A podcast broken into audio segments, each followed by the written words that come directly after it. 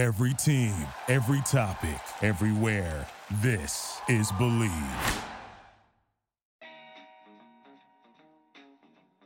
Hello, everyone, and welcome back to another episode of Believe in Betting Chicago. My name is Joey Christopoulos, and today's episode is brought to you by BetOnline.ag. The NFL season, it's in full swing, and you might not be at the game this year, but you can still be in on all the action at BetOnline. And from game spreads and totals to team player and coaching props, BetOnline gives you more options to wager than any place online, and there's always that online casino as well. It never closes. So head to betonline.ag today and take advantage of all the great sign-up bonuses. Again, that's betonline.ag and sign up today. BetOnline, your online sportsbook experts. Ladies and gentlemen, thank you so much for joining the pod today. We've got a returning guest here today, and I'm so excited to talk to him once more. He is the host of Believe in Falcon's Flight. It's Brian Giffen. Brian, how are you today? Welcome back. Doing great. How are you? I'm doing well, thank you. I wanted to just bring you back because I feel like I wanted to maybe pick your brain a little bit on a couple of things here, maybe walk around the landscape of sports and get your opinion on some things real quick. But first, I wanted to just kind of ask you, we kind of touched upon it the last time that you were on the pod, but you've been working in play-by-play for decades now. And I just kind of wanted to hear and let the fans know a little bit more about your background in that area. And honestly, how did you get started, and what attracted you, intrigued you to sports commentary in the first place? Well, it's kind of a relatively long story. I played football in college and injured a knee and was asked if I wanted to be on the broadcasts. And, after 3+ years of drinking beer and playing ball and acting foolish in college, I kind of finally figured out what I wanted to do. So it kind of went from there, to be honest. And I had some interest in radio. I had done some campus radio station stuff over the years, and it kind of all fell together. And suddenly, the light was clear that that's what I wanted to do. So I was an FM radio DJ in Norfolk, Virginia back in, 1990, and very young. And actually got in a little bit of trouble for some blue humor and nothing that crossed the line, nothing that violated FCC, but some double entendre stuff, shall we say, that got me in a little bit of hot water. And I was let go, believe it or not. Well, probably not shocking, from that radio station. And there was a minor league team in town that, well, not in Norfolk, but this was in the area. This was in Newport News, Virginia, that was struggling and didn't have a big league affiliation. And, I thought, what the heck? I've always loved baseball, and, I'm a former athlete and I'm a radio guy. So I contacted him, and I'm like, look, I could probably help you sell this. I could probably help you develop sponsors for this. And one thing led to the other, and I was hired there to do sales and to do media relations type stuff, to try to repair some damage from previous ownership and help with that anyway. And one thing led to the other. I sold a bunch of billboards. I sold a bunch of program ads. And then the light bulb came on that, hey, if I can find a radio station and can secure enough sponsors, can I broadcast the games? And it turned out that, of course, they were thrilled with this prospect. And my career basically took off from there. I broadcast those games for a couple of years and then moved back to my home, Indianapolis, because of a couple of family matters. And after a year or so of being home, I got a chance to do some fill-in work on the Indianapolis Indians broadcast, which is, of course, AAA team now with the Pittsburgh Pirates. At the time, they were with the Cincinnati Reds. But one thing led to the other, and a year or so into doing the fill-in work, I was hired to do full-time there as kind of the 1A or the 2 announcer that did 4 innings a game. And from there, I kind of progressed to where, in the interest of making the game sound as good as they possibly could, I started to learn about equipment and production and engineering and some of those things, and upgraded what they were doing to a much better sound over time. And it kind of dawned on me that, as political as Major League Baseball is, that, maybe if I learn as much of this engineering and production stuff as possible, it gives me a side door to eventually get to the big leagues. And obviously it eventually did. That's awesome. I do want to ask you about minor league baseball in just a second, but I want to roll the clocks back just a little bit back to the beginning of this tale and just asking a question of when you hurt your knee, was it the type of injury that took you off the field, like you're not coming back, or was it the type of injury that you tried to come back and you just realized that this just wasn't going to work the way that the injury was going at the time in your collegiate football career? Well, I was a receiver, but in those days they would call it a possession receiver. By today's terminology, it's a slot. Good hands. So I wasn't one of the fastest guys, and would go to the sticks, get hammered, catch the ball, get a first down, that kind of thing. And it was a long-term enough process to heal from it that I would have been past any eligibility to play anyway. So it kind of was a de facto end to my career, although in Indianapolis, I did later play what they called semi-pro football, but it really wasn't. It was just a bunch of guys that were adults that had jobs that got paid a few bucks a game to go out there and knock heads. But that was kind of the end of my playing career. And I guess to some extent, the beginning of, broadcasting, although, again, I had been an FM DJ and had kind of dabbled in radio a little bit before that. And I do want to ask you about your philosophy in terms of calling games, your commentary. Do you feel like that is a general principle, calling minor league baseball and major league baseball is the same? Or do you find that there are certain nuances to the professional presentation of commentary that maybe are a little bit different than minor league baseball? Honestly, I've always believed it's the same. You have to give the game the credibility that it deserves. The example I'll give you is that, I've done college football for 16 years, and this season am not doing college football this fall, at least because of the virus. They pushed Kennesaw State's season to the spring, but I picked up a gig to do a local high school's games here. So whether, in my mind, whether it's high school, whether it's pro, whether it's college, whether it's whatever, I think you still give the same justice to the game. I think you still paint, the pictures in terms of intensity of the moment, importance of plays, sequences, et cetera, et cetera. I think you do all those things the same. It's a matter of professionalism. And, I think to me, at least, there's only really one style to do it, at least where it comes to play-by-play, because the game, I think, deserves the credibility regardless of what level you're at. And just speaking of the minor league players, you're talking about them unable to play this last season. I think that's a huge story that's kind of being swept underneath the carpet. What do you think some of these guys are going through? Because in the minor leagues, just like in the major leagues, you'll see players of all ages and shapes and sizes and different backgrounds and everything. But in the minor league, those years are precious for some of those players. Can you empathize a little bit with just a guy that might be a 4A player, 26, 27, coming up on maybe his last shot, not being able to play last year? I just can only imagine that it was really tough on a lot of those players. Yeah, no doubt. Actually, beyond just players, coaches, et cetera, I empathize with people in all those minor league front offices and stuff as well. Pardon me. Because, those are not people that are paid very well. Most are, certainly a big number of them were furloughed.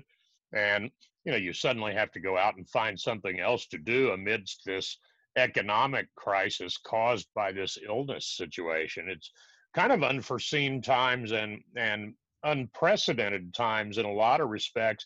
The other thing about the minors is, the professional baseball agreement expired at the end of what would have been the 2020 season. And the future of minor league baseball is certainly in question in terms of what it's been like. It will not be the same. They're contracting 40-some franchises, which besides players, I think equates to a whole lot of people that have struggled to get into affiliated baseball. It kind of equates to those people, after finally getting an opportunity, suddenly being on the outside looking in again. And I'm not a big fan of what Rob Manfred's approach to baseball has been at all. In fact, I think that he's doing a hold my beer for Roger Goodell, to be completely honest, because the game in so many respects has been, at least this year, and hopefully some of it will change back, was so bastardized this season, if I can use that word, I mean, when you start putting a runner on second base in extra innings, a la beer league softball, and call that Major League Baseball, come on. You know, and then the element of making relief pitchers face at least three hitters. So situational lefties now are no longer, and strategy now are no longer part of the game, apparently, because of these morons that want to attract these younger, hipper audiences. And there's no certainty that they will. But the one element that may come out of the process is they'll run off the existing fan base that they have. And I think the ratings would indicate that was the case this year. And that's the strangest part, too, as well, where there's a disconnect between it didn't really shorten the games. It didn't make the gameplay move a little bit smoother. And if anything, you're just adding more rules for this supposed millennial modern fan that, you know, that we don't really know who this fan is that they're trying to attract to. Well, adding more rules and gimmicks and gadgets and stuff, I don't really see how that was necessarily supposed to speed the game up and make it more attractive for younger fans. I do also want to get your perspective because we're heading into an off season right now. You've been in the game for a long time, where the facts are the facts. The MLB, and among many other sports, they're losing they're probably going to lose over $1 billion. Some are saying maybe $2 billion. A lot of teams are looking at losses of 100, 150 million.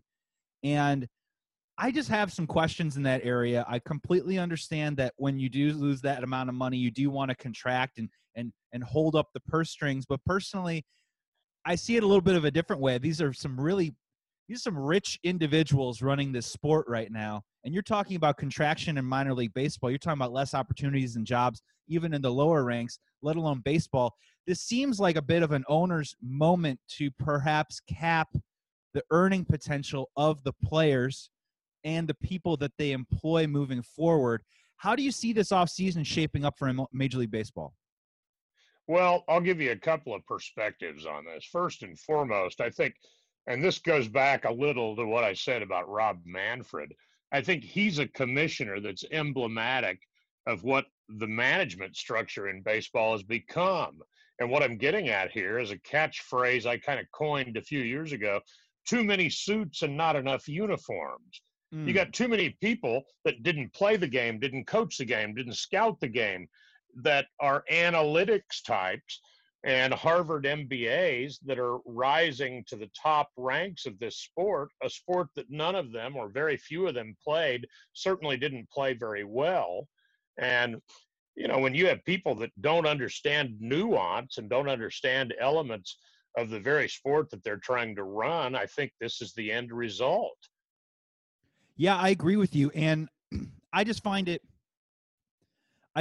really curious to see how this is all going to shape up, because we are driven, not just in sports, but in general, our business capitalism model in America is often to, you know, what's your profit margin and then next year double it. And when you have teams that are losing so much money this offseason, it's going to be really interesting to see, you know, how these different teams, and I'm looking at my Cubs team specifically, how they're necessarily figuring they're going to pare down while still keep hopefully fans coming into the stands next year in 2021. I just find it really dubious when a team, especially like the Cubs, is going to be crying poor, and especially when these Major League Baseball players they're heading towards labor strife right now. And you're going to see all these contracts come down, and maybe you're going to see ticket prices go up. So I'm just kind of asking the questions of how they're sort of planning on making that money back, and are they going to do it in double time, or are they just going to not spend any money for a season or two, create maybe an inferior product, or have some teams kind of get broken up, unfortunately, that are coming together. Like, do you see that with the Braves? Are the Braves in a situation right now where they have to make some tough financial decisions when they're right on the doorstep of winning? Now, it's interesting, the question. I mean, as far as how they approach their fiscal models, strategies, et cetera, it's anybody's guess how that's going to go. I know that many teams have laid off a number of people, but, you know, prior to that, and part of where I get so salty about the suits, uniforms thing, you know how many scouts I know that have spent their whole lives in the game, they played it, maybe made it to 4A, even some to the big leagues, that became scouts, and the only thing they know is baseball. And then at 50 years old, they're given their walking papers because now the team has some geek that grew up in mom's basement that knows how to use computers to do analytics. And suddenly these are people making decisions about the game. So to me, the future is kind of a bit of a mist where all this goes. The Braves, you know, it's hard to say. I know they lost a bunch of money because they didn't have any attendance, but to be honest, they have the worst television deal in all of sports right now as it is. I don't know if you know this. When the franchise was sold from Ted Turner to Time Warner back in like 2004, and I hope you're sitting down, they signed a 25-year, $25 million TV deal. What? Yeah, that doesn't run out until something like 2027. So from the standpoint of TV money, they're obviously very, very strapped compared to other I mean, how do you compete with the Phillies, the Dodgers that are bringing in $80 to $100 million a year in media rights, the Yankees, you know, the Red Sox, so many of these teams? How do you compete with that? And if I may, $1 million a year. Yeah, in the entertainment industry, I would know the woman who plays Flo on the Progressive commercials, she makes more than $1 million a year by herself on TV. So I don't know if that's apples to oranges, but that gives a little bit of an idea of how horrible that deal is. Yeah, yeah, and I mean, there are executives, I won't name names, but there are a couple executives, one in particular still with the Braves in a fairly high position, that signed off on it. So you talk about short-sighted, though, and not knowing, you know, what the future holds. To sign that kind of deal is just incredibly ridiculous. Now, when they opened what was SunTrust, I guess now it's Truist Park, of course, that is a whole complex that's a lot more than just a ballpark. It includes condominiums. It includes retail space. It includes apartments. It includes office space. And the promise then was, well, this is revenue that won't count against, you know, the luxury tax. This is revenue we won't have to share of any kind.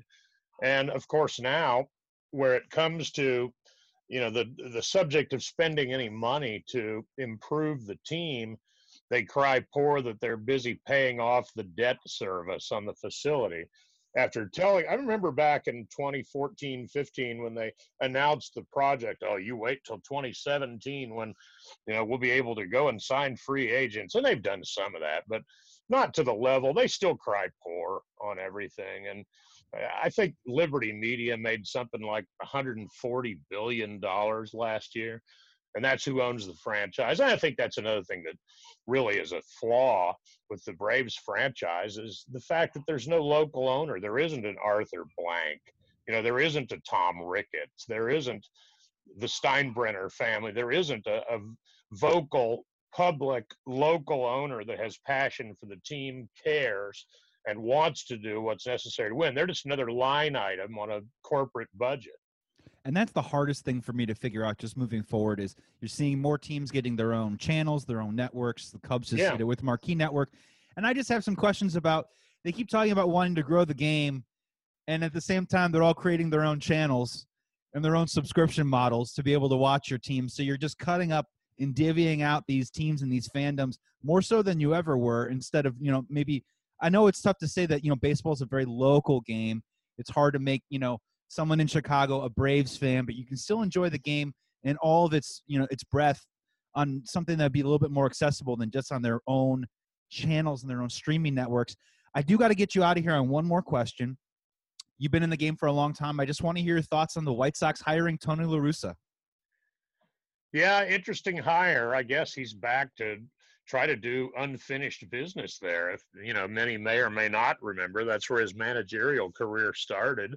And, you know, it's one thing about Tony LaRussa, and it may drive him crazy. This is assuming the National League has the pitchers hit again, as I feel like they should.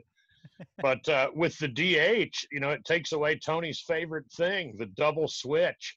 Over the years in baseball, nobody drove you crazier in terms of slowing down a game with weird pitching changes, substitution models, and double switches than Tony LaRussa.